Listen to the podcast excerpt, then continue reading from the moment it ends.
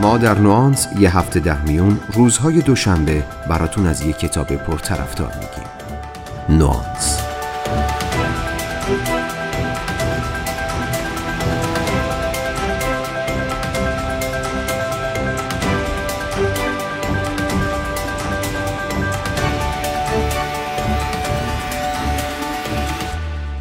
سهام شرکتمون به شدت سقوط کرده بود.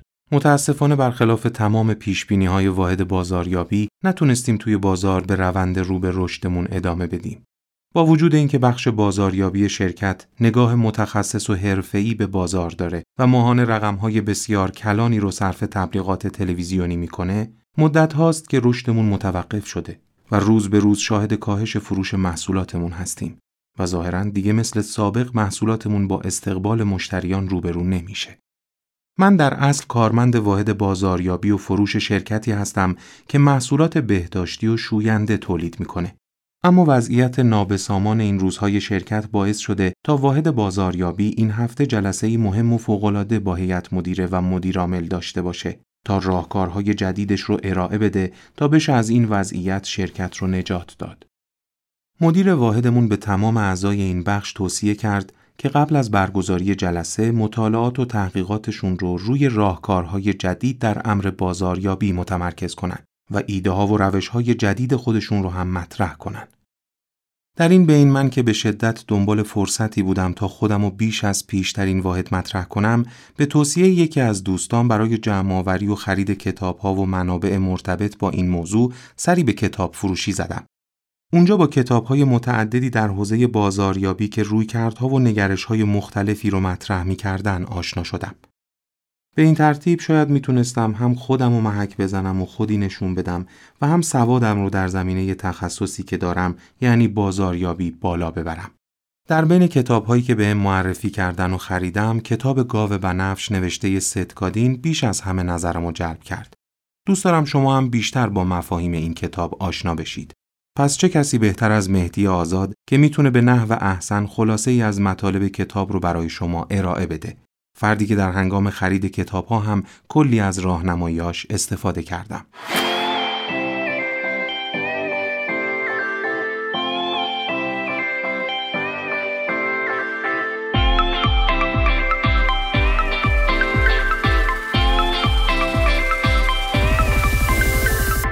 همونطور که شنیدین روزی آقایی به کتاب فروش اومد و دنبال کتابهایی بود که بتونه معلومات خودش رو در زمینه فروش و بازاریابی ارتقا بده و بروز کنه تا به این ترتیب بتونه برای واحدی که در اون فعالیت می‌کنه اثرگذارتر از قبل باشه.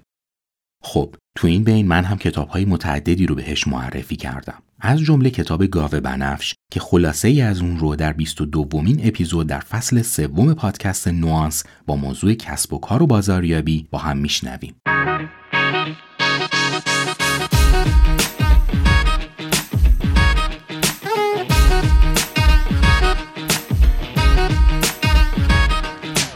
ستگادین تا امروز حدود 19 کتاب در زمینه بازاریابی نوشته که اکثر اونها جزو کارهای معروف و تاثیرگذار بودند. اما احتمالا هیچ کدوم تا امروز به شهرت کتاب پرپل کاو نرسیدن. کتابی که سال 2004 منتشر شد و هنوز هم جزو پرفروشترین کتابهای بازاریابی دنیاست. این کتاب در فارسی به نام گاو بنفش ترجمه و منتشر شده.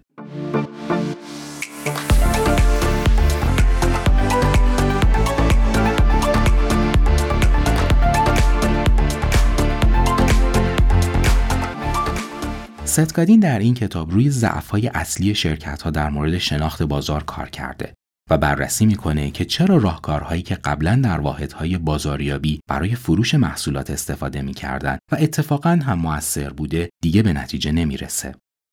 اون معتقد تبلیغات گسترده، قیمتگذاری، بسته‌بندی، بازاریابی اجازه‌ای، روابط عمومی، پیشبرد فروش و کارهای از این دست دیگه کارایی خودشون رو از دست دادن و باید برای جایگزین کردنشون فکر دیگه ای کرد. شاید براتون این سوال پیش اومده که چرا اسم این کتاب گاوه بنفشه و چه چیزی باعث شده تا نویسنده این عنوان عجیب و غریب رو برای کتابش انتخاب کنه. ستگادین تو ابتدای کتابش به این موضوع اشاره می‌کنه و میگه وقتی چند سال قبل همراه خونوادش تو فرانسه مشغول رانندگی بوده مجذوب صدها گاوی شدند که تو مراتع زیبا در کنار جاده میچریدند. از شیشه ماشین به این منظره نگاه می‌کردند و از اینکه چقدر همه چیز می‌تونه زیبا باشه هیجان زده بودند. بعد از 20 دقیقه آروم آروم توجهشون به اون گاوها کمتر شد. گاوهایی که می‌دیدن کاملا شبیه گاوهای قبلی بود و چیزی که قبلا سرگرم کننده به نظر می رسید حالا دیگه خیلی عادی شده بود. شاید هم بدتر از عادی. کسالتبار شده بود. گاوها بعد از اینکه یه مدتی اونا رو می‌بینین خسته کننده میشن. حالا تصور کنین اگه وسط این گاوها یه گاو بنفش وجود داشت چقدر می‌تونست جذاب و جالب باشه. ویژگی خاص گاو بنفش اینه که باید چشمگیر باشه. ویژگی خاص کتاب گاو بنفش هم اینه که در مورد چرایی، چیستی و چگونگی چشمگیر بودن صحبت می‌کنه. خب بالاخره وقتی محتوای کتاب راجع به چشمگیر بودنه اسم کتاب هم باید چشمگیر باشه درسته؟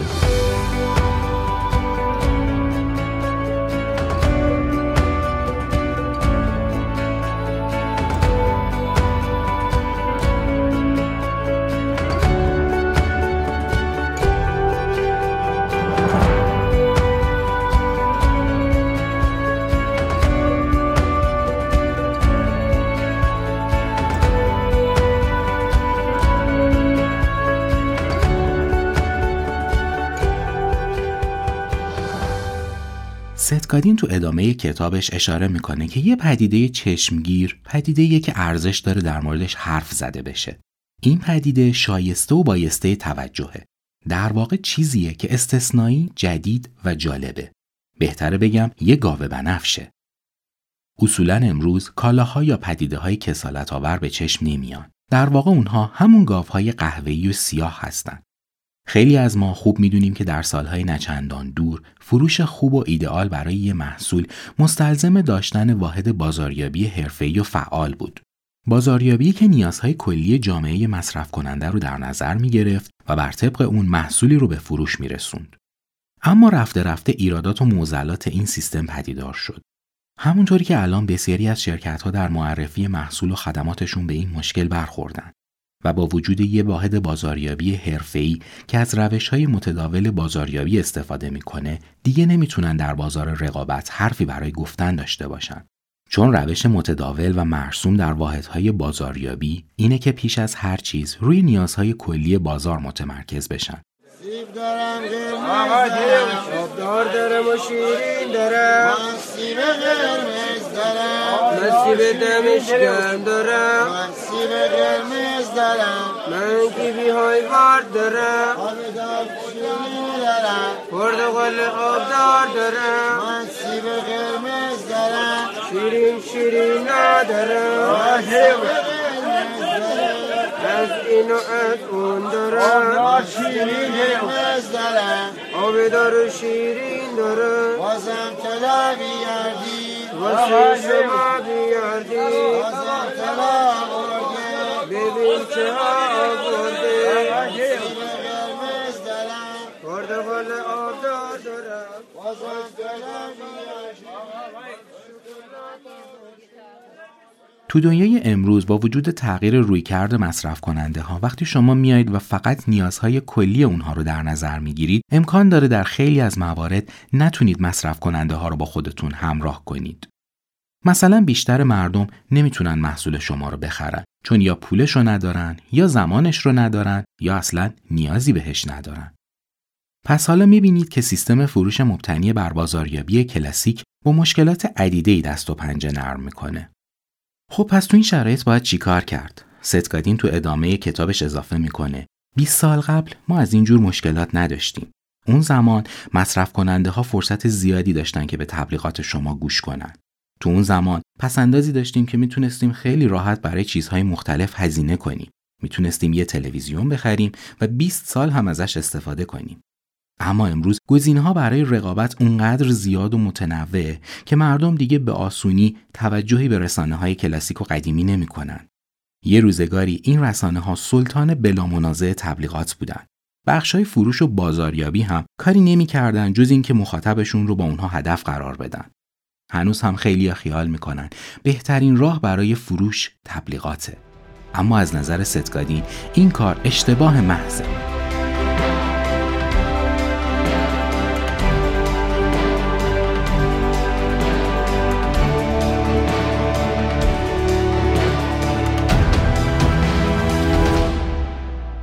ستکادین تو کتاب گاوه بنفش با استناد به نمودار مور بازار رو تقسیم بندی می‌کنه. با استفاده از نمودار مور شما می‌تونید نگاه کاملا متفاوت و مستقلی به مصرف کننده ها داشته باشین. با توجه به این نمودار بازار رو به پنج دسته اصلی تقسیم بندی می‌کنیم. اولین دسته رو اسمش رو می‌ذاریم نوجوها. اشخاصی که عاشق امتحان کردن اولین ها هستن. کسایی که دلشون می‌خواد اولین نفری باشن که یه محصول یا خدمات جدید رو می‌خرن و آزمایش می‌کنن. این دسته افراد تو نمودار در پایین ترین صد از لحاظ تعداد هستند. تعدادشون زیاد نیست اما خیلی تأثیر گذارن. دسته دوم افرادی هستند که یکم جمعیتشون بیشتر از دسته اوله ولی تقریبا شبیه همونها هستند. با این تفاوت که اینا به خاطر اینکه به بقیه اطرافیان نشون بدن که با همه فرق دارن و به نوعی فخر فروشی کنن دست به خرید محصول یا خدمات جدید می‌زنن که اسم این دسته رو هم گذاشتیم تطبیق پذیران اولیه دسته سوم و چهارم رو اسمشون رو گذاشتیم اکثریت اولیه و اکثریت ثانویه که همونطور که از اسمشون پیداست اکثریت بازار رو تشکیل میدن و بیشترین سهم خرید محصولات متعلق به این دسته است. دسته پنجم افراد دیرپذیر هستند. همونایی که تا جای ممکن در مقابل خرید یه محصول یا خدمات جدید مقاومت می‌کنن و در واقع آخرین کسایی هستند که محصول رو می‌خرن. تو این دسته هم آدم های زیادی قرار نمی‌گیرن. اونا افرادی هستند که وقتی همه از سیدی استفاده می‌کنن هنوز دلشون می‌خواد نوار کاست داشته باشن. ستگادین تاکید می‌کنه که تو روش های کلاسیک بازاریابی عمدتا روی دسته سوم و چهارم برنامه ریزی و سرمایه گذاری می‌کنن و تمام تلاششون رو می‌کنن که این افراد رو جذب کنن. اما ایده اون تو کتاب گاوه بنفش اینه که اول از همه باید طبق نمودار مور پیش رفت یعنی اول رفت سراغ نوجوها و بعد تطبیق پذیران بعد اکثریت اولیه و ثانویه و در آخر هم دیرپذیران. و سرانجام تمام تمرکز و سرمایه گذاری تو امر تبلیغات و معرفی محصول یا خدمات رو گذاشت روی دسته اول یعنی نوجوها.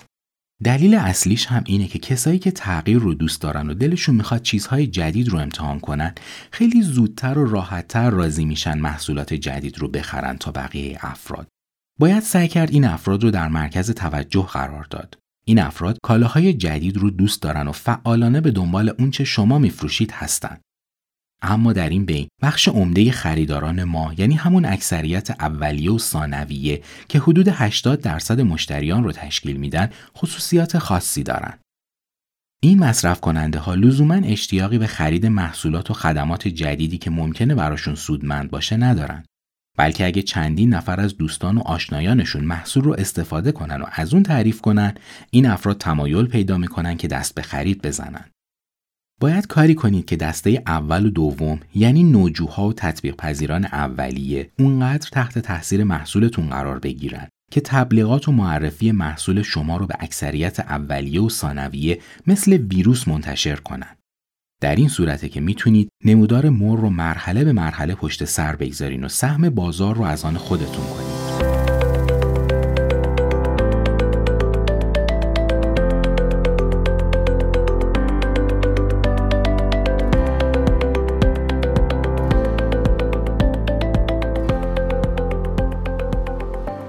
ستگادین میگه یادتون باشه که چالش بزرگی پیش رو دارید. باید خودتون، واحد بازاریابی و همه بازاریاب هاتون واقع بینانه تر به موضوع نگاه کنید. به نظر می‌رسه تو این دوره و زمونه خیلی از فرصت ها از بین رفته و دیگه نمی‌تونید برای مشکلات نسخه های قدیمی و یک شکل بپیچید. دسترسی به مصرف کننده ها خیلی سخت شده و اونها هم شما رو دیگه به راحتی نمیپذیرن. و نکته آخر این که خیلی از آدم ها حتی خیلی از مشتری های رازی دیگه کمتر ممکنه در مورد رضایتشون از محصول شما با دیگران صحبت کنن. پس باید توجه داشته باشین که قوانین قبلی تو این حوزه دیگه موثر نیستن و تاثیرگذاری خودشون رو به شدت از دست دادن.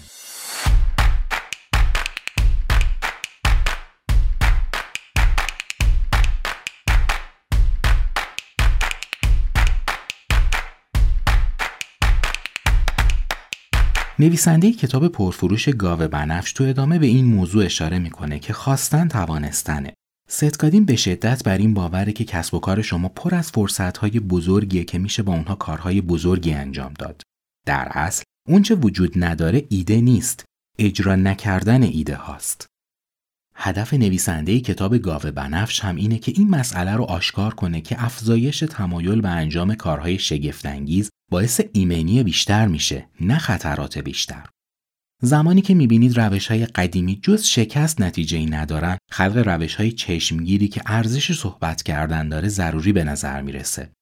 اگه آینده محصولتون به نظر چشمگیر نمی‌رسه اگه نمی‌تونید آینده ای رو مجسم کنید که مردم باز هم مجذوب محصولتون بشن زمان اون رسیده که بفهمید بازی عوض شده. به جای صرف هزینه برای یه محصول در حال مرگ، سرمایه خودتون رو حفظ کنید و اون رو به تولید یه گاوه بنفش اختصاص بدین. یه کالا و محصول جدید که از تمام ویژگی های چشمگیر بودن برخوردار باشه و بتونه گروه اول و دوم یعنی نوجوها و تطبیق پذیرای اولیه رو قانع کنه که دست به جیب بشن. و در مرحله بعد در اصل اونا برای محصول تبلیغ کنن و اکثریت رو راضی کنن که محصول رو بخرن. نه تبلیغات گسترده تلویزیونی و دیگر تبلیغاتی که هزینه های هنگفت صرفشون می‌کنید و بینتیجه هستن. نویسنده تو ادامه به مشکلات این نوع نگرش هم اشاره می‌کنه و توضیح میده که با همه این تفاسیر گاوه بنفش یه مشکل بزرگ داره و اون هم ترسه. خب طبیعیه که اگه گاوه بنفش بودن روش موثری برای درخشش در بین مردمه پس چرا انقدر سخته که گاوه بنفش باشیم؟ خیلی از مردم اعتقاد دارن که ایده های بزرگ خیلی کمن و صنعت و شرکتی که تو اون مشغولن از این ایده های بزرگ پشتیبانی نمی‌کنن.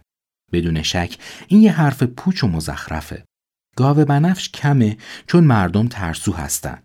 اگه شما چشمگیر باشین احتمال داره عده شما رو نپذیرن. این قسمتی از تعریف چشمگیر بودنه. هیچ کس همیشه مورد پسند همه قرار نمی‌گیره. بهترین چیزی که ترسوها آرزوی اونو دارن اینه که پنهان بمونن.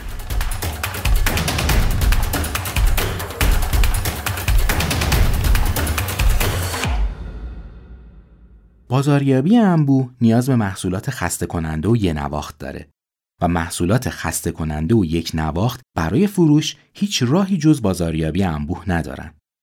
متاسفانه دیگه این معادله این روزها منجر به باخت خطرناک دو جانبه ای میشه که در دو طرف بخش صورت می‌گیره. یکی تولید محصولات کسالت آور و دیگه صرف بودجه های وحشتناک برای معرفی و تبلیغ این محصولات. ستکادی ما رو متوجه نکاتی می‌کنه که اگه بخوایم به یه گاوه بنفش تبدیل بشیم یا یه گاوه بنفش تولید کنیم باید این نکات رو حتما در نظر داشته باشیم. یک کسالت آور نباشین. دو امنیت خطرناکه. سه الان قوانین رو تحریزی کنید. چهار بسیار خوب بسیار بده. اگه کتاب رو با دقت مطالعه کنید این جملات کلیدی همیشه براتون راهگشا میشه.